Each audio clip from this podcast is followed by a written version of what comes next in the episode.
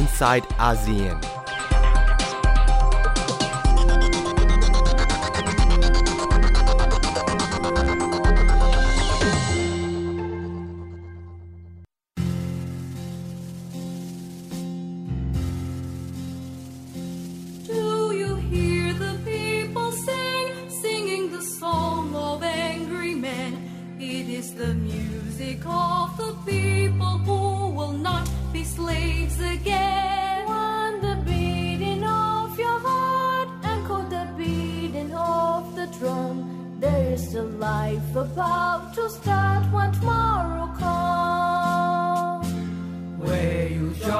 In our crusade, who will be strong and stand with me? Beyond the barricade,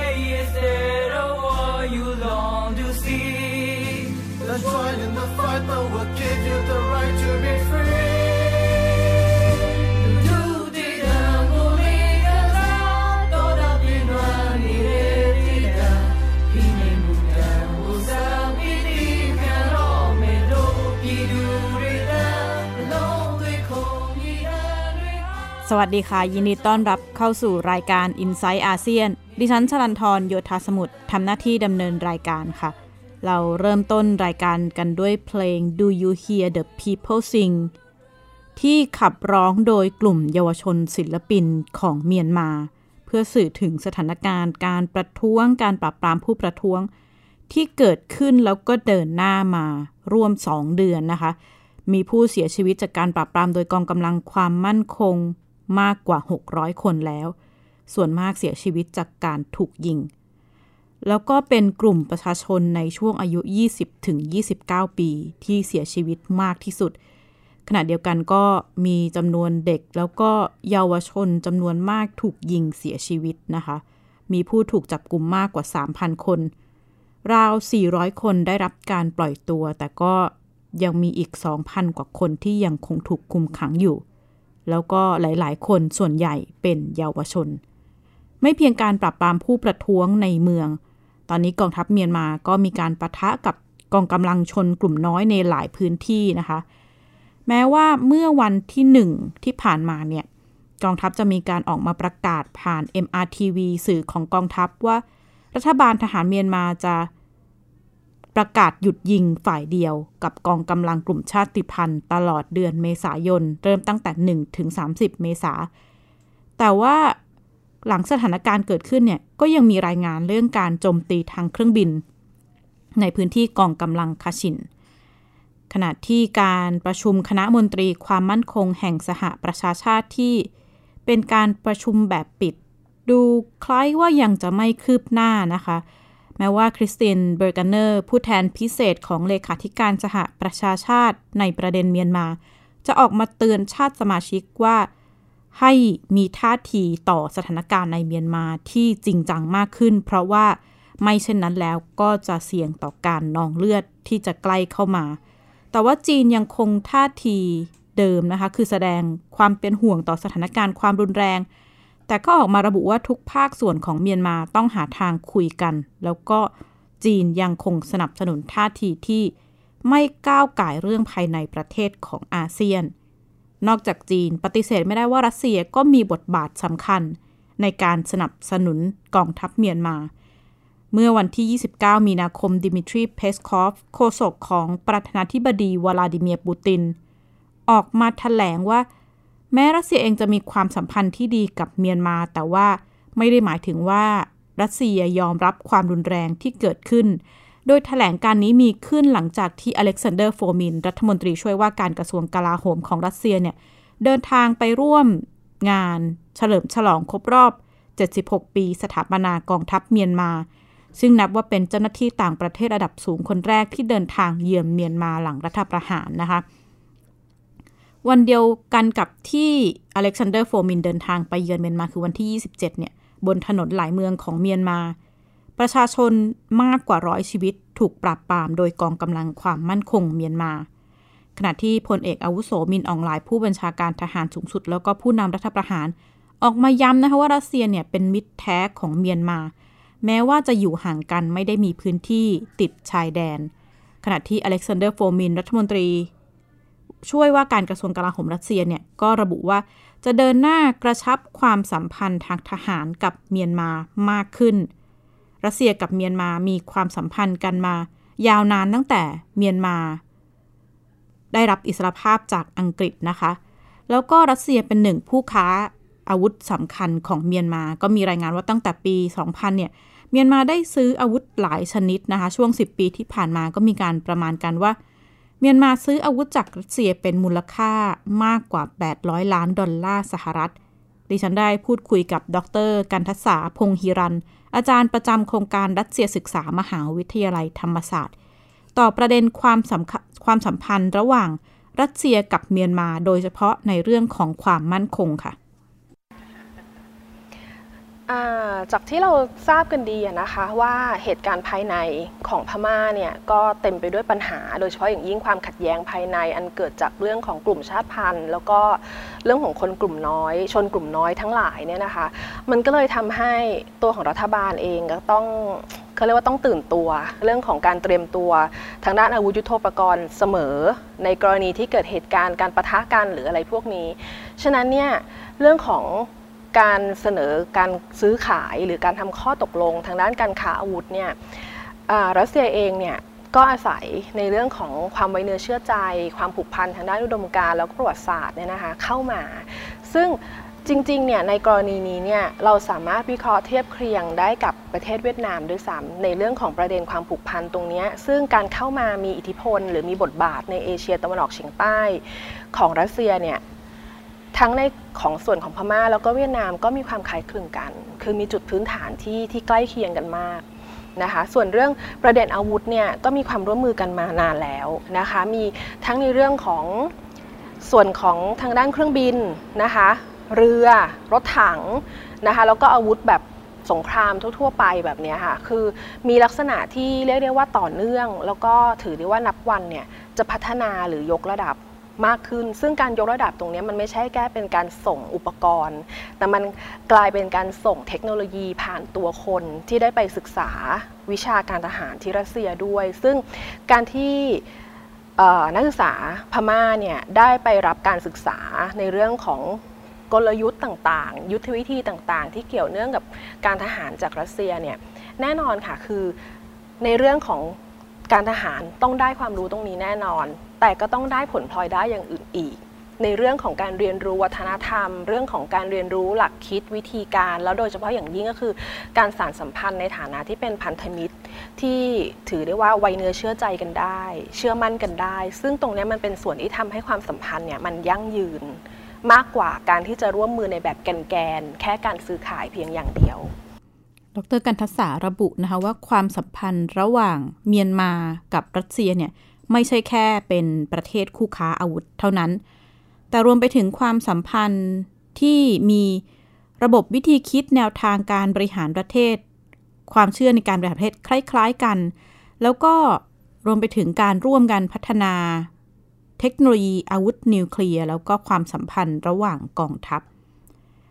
ขนาดที่นอกจากรัสเซียก็มีอีก ผู้เล่นหนึ่งที่สำคัญไม่แพ้กันก็คือจีนนะคะ จีนเองมีบทบาทสำคัญในหลาย ๆ ด้าน ไม่ว่าจะเป็นการเมือง การทหาร หรือว่าเศรษฐกิจกับเมียนมา แต่ว่าปฏิเสธไม่ได้ว่ากองทัพเมียนมาก็คงไม่อยากตกเป็นประเทศลูกไล่ของจีน การที่คานอำนาจผ่านรัสเซีย ก็เป็นอีกท่าทีสำคัญ ดิฉันได้พูดคุยกับผู้เชี่ยวชาญด้านรัสเซีย มองประเด็นถึงความสัมพันธ์ระหว่าง จีน รัสเซีย และก็เมียนมาค่ะ จุดนี้มองว่าจะต้องลักษณะให้มันมีการคานอำนาจกันเกิดขึ้นนะคะ เพราะว่าในส่วนของจีนเองเนี่ยก็มีบางส่วนที่มีความเกี่ยวข้องกับรัฐบาลทหาร ซึ่งอาจจะส่งผลในแง่ที่ไม่ดีนักต่อ การรัฐประหารหรือผลในเรื่องของการต่อต้านรัฐประหารตรงนี้ ฉะนั้นเนี่ยการวางตัวที่เป็นกลางหรือการแสดงออกที่เป็นกลางเนี่ยจึงน่าจะมีความสำคัญมากในสถานการณ์ขณะนี้ ซึ่งรัสเซียเองเนี่ยค่อนข้างแสดงออกเป็นในทางนั้น คือค่อนข้างมีความเป็นกลางที่มากกว่า แล้วที่สำคัญก็คือว่า แม้ว่ารัสเซียจะไม่ได้มีส่วนที่เขาเรียกว่าใกล้ชิดทางพรมแดนเท่ากับพม่ากับจีนใช่ไหมคะ แต่ด้วยความที่ความสัมพันธ์มันมีความยาวนานมาก่อน แล้วก็การให้เกียรติกัน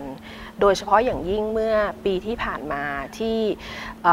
พลเอกอาวุโสเนี่ยนะคะมินออนไลน์ได้รับเชิญไปในงานของอวันครบรอบ 75 ปี ที่ถือได้ว่าเป็นวันแห่งชัยชนะ ในสงครามโลกครั้งที่ 2 ของรัสเซียเนี่ยมันก็สร้างให้เห็นถึงเขาเรียกว่าภาพลักษณ์ความสำคัญของพม่าต่อรัสเซีย เพราะว่างานงานระดับนี้คือรัสเซียจะมองว่าถ้าไม่ใช่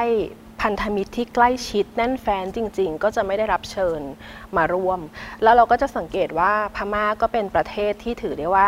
หนึ่งในไม่กี่ประเทศของเอเชียที่ได้รับเกียรติตรงนี้นะคะ แล้วอย่างในคราวล่าสุดเนี่ยที่รัฐมนตรีช่วยกลาโหมเนี่ยนะคะนายพลอเล็กซานเดอร์โฟมินเนี่ยมาร่วมงานสวนสนามในวันกองทัพ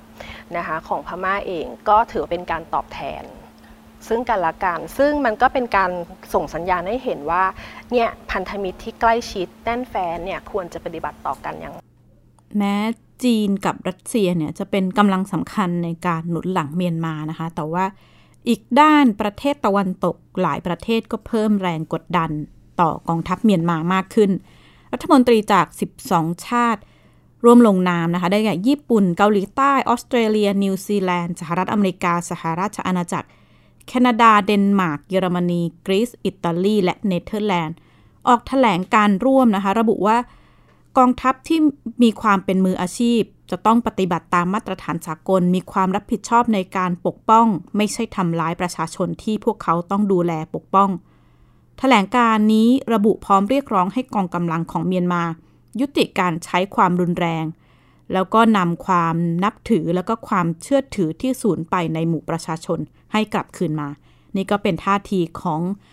กองทัพจาก 12 ประเทศที่ถแถลงประนาม การใช้ความรุนแรงของกองทัพเมียนมาต่อประชาชน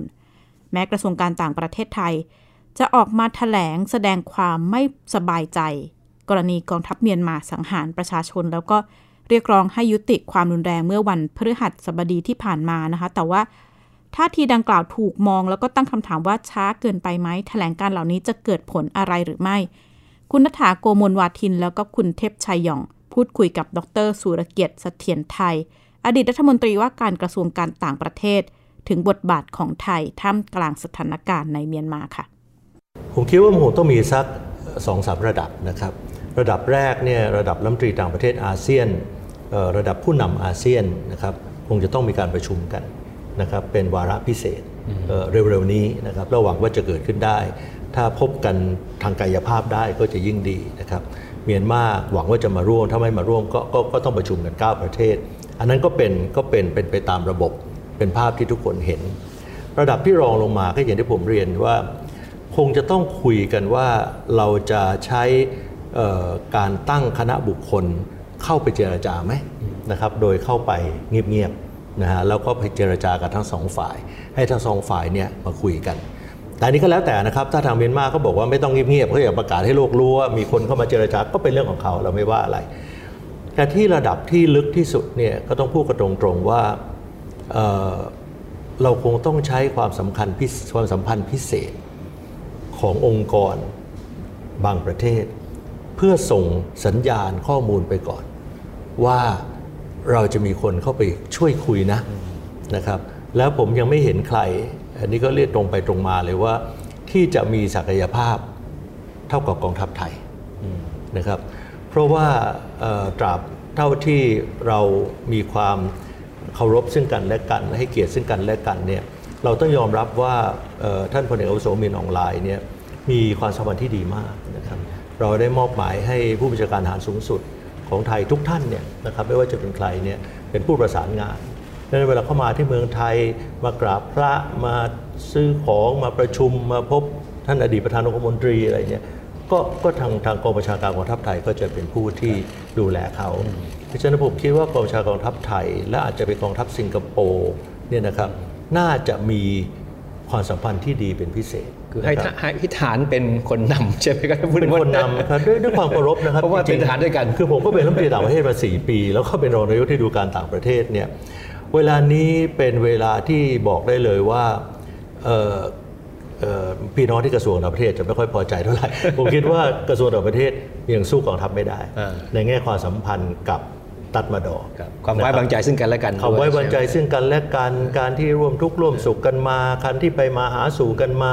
การที่ช่วยเหลือเกื้อกูลกันมา เป็นเวลายาวนานต่อเนื่องมาตลอด เพราะฉะนั้นตรงเนี้ยมันสร้างความไว้เนื้อเชื่อใจ ผมเรียนอย่างนี้ก็ได้ครับ ท่านประธานาธิบดีที่ถูกจับนี่แหละแล้วก็ท่านองซานซูจีเนี่ยตั้งผมเป็นประธานที่ปรึกษา ให้คำปรึกษาในเรื่องรัฐยาไข่ผมก็ทำอยู่ปีหนึ่ง แล้วก็คณะที่ปรึกษาก็เป็น international มีชาวต่างประเทศครึ่งหนึ่งเมียนมาครึ่งหนึ่งเอ่อผมก็ไปพบกับทุกฝ่ายนะครับ แต่ว่าทางกองทัพเขาไม่ได้ตั้งผม ผมก็ไม่ได้ไปพบกับกองทัพเขาแต่สิ่งที่ผมทำเงียบๆตลอดก็คือว่าผมก็พบกองทัพไทยอืมเมื่อผมไปทำอะไรมา ผมก็มาพบกับกองทัพไทย แล้วก็ฝากกองทัพไทย ช่วยบอกทางพม่าด้วย ช่วยบอกทางกองกองกองทัพเมียนมาด้วย ว่าผมไม่ได้เป็นรัฐบาล แล้วคณะที่ปรึกษาเนี่ยมีเจตนาดี ที่จะไปดูว่าข้อเสนอของโคฟี่อนันต์88 ข้อเนี่ยควรจะทำอันไหนก่อนอันไหนหลัง แล้วเราก็ได้ไปพบว่าควรจะทำอย่างนี้ ควรจะร่วมมือกับ UNDP ควรจะร่วมมือกับ UNSCR ในเรื่องของ refugees ที่จะต้องกลับมาจากคอกสบาซาให้มีคนกลางมาดูว่าควรจะกลับมายังไงเนี่ยครับเราก็ผมก็ผ่านไปทางทางผู้บัญชาการทหารสูงสุด ท่านนั้นนะครับแล้วก็ฝากให้ส่งเมสเซจนี้ยไป ซึ่งก็ทำกันได้อย่างอย่างราบรื่นมาตลอด เพราะฉะนั้นมันก็เห็นได้ชัดครับว่าความไว้เนื้อเชื่อใจ ซึ่งซึ่งเป็นสิ่งที่ดีนะครับครับที่เอ่อกองทัพเมียนมามีต่อกองทัพไทยเนี่ยเราก็ต้องเทิร์นหรือปรับไอ้ความไว้เนื้อเชื่อใจอันเนี้ยให้มันเป็นมันเป็นสมบัติอันล้ำค่า ที่ไม่มีใครในอาเซียนมีครับไม่มีใครในโลกมีนะครับนี่คือสมบัติอันล้ำค่าที่จะทำให้ประเทศไทยเนี่ย มีบทบาทที่สร้างสรรค์ มีบทบาทที่เป็นประโยชน์ ว่าเราสามารถมีส่วนช่วยสำเร็จไม่สำเร็จไม่รู้ละมีส่วนช่วยที่สำคัญ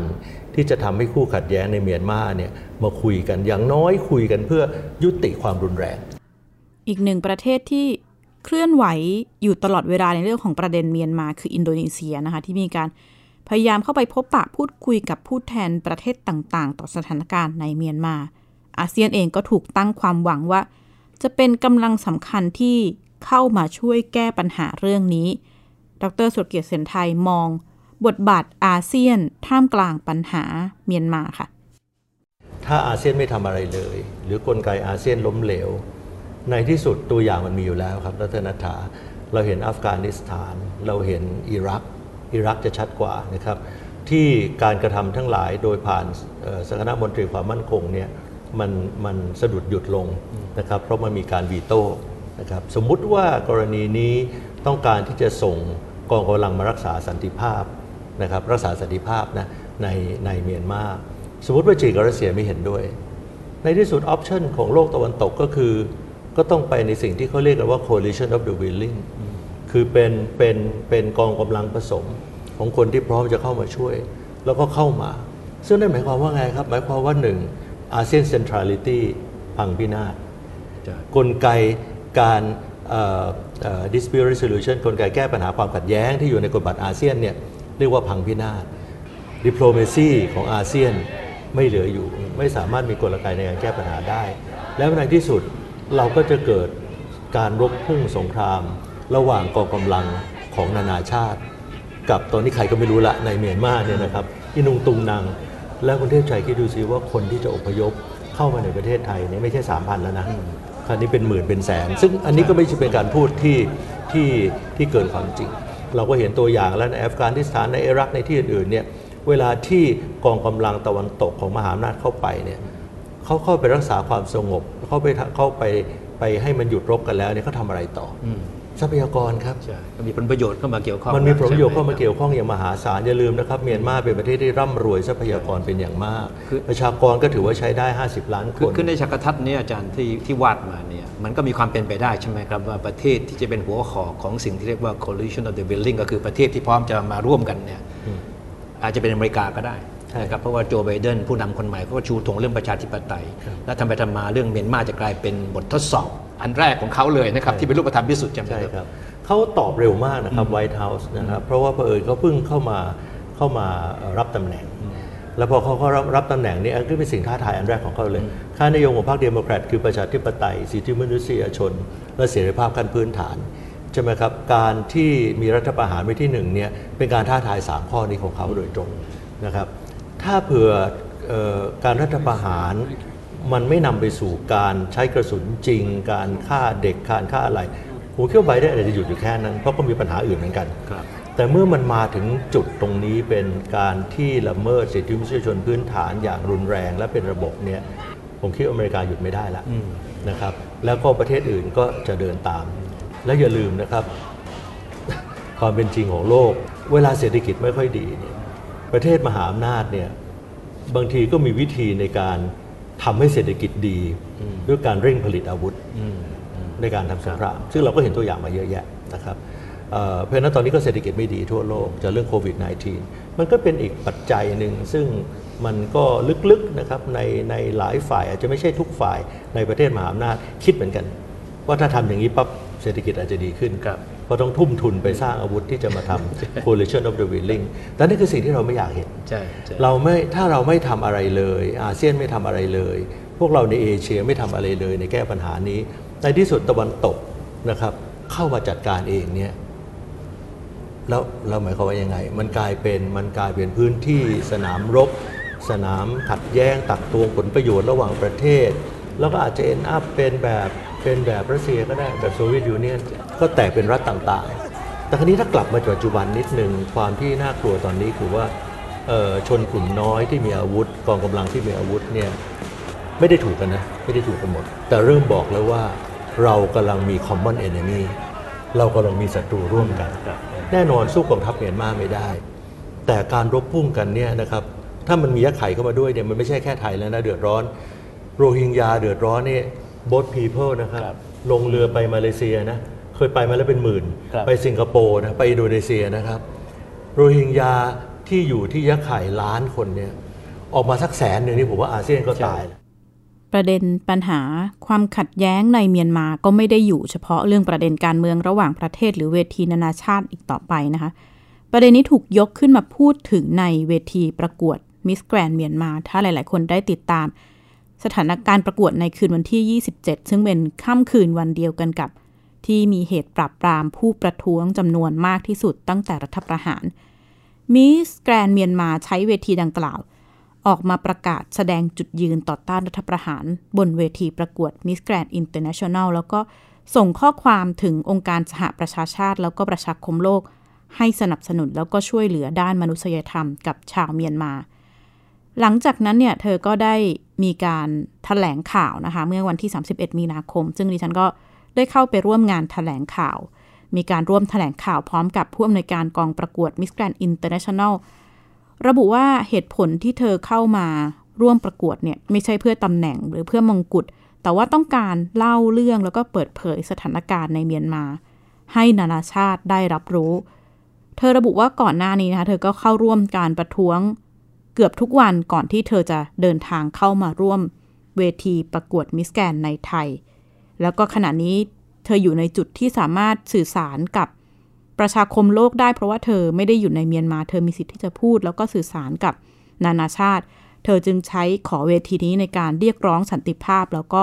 ประชาธิปไตยในเมียนมา ขณะเดียวกันก็ให้สัญญากับชาวเมียนมาว่า ขณะที่ชาวเมียนมาเดินหน้าต่อสู้บนท้องถนน เธอเองก็จะเดินหน้าต่อสู้ในระดับเวทีนานาชาติ เพื่อเรียกร้องสันติภาพให้กับชาวเมียนมานะคะ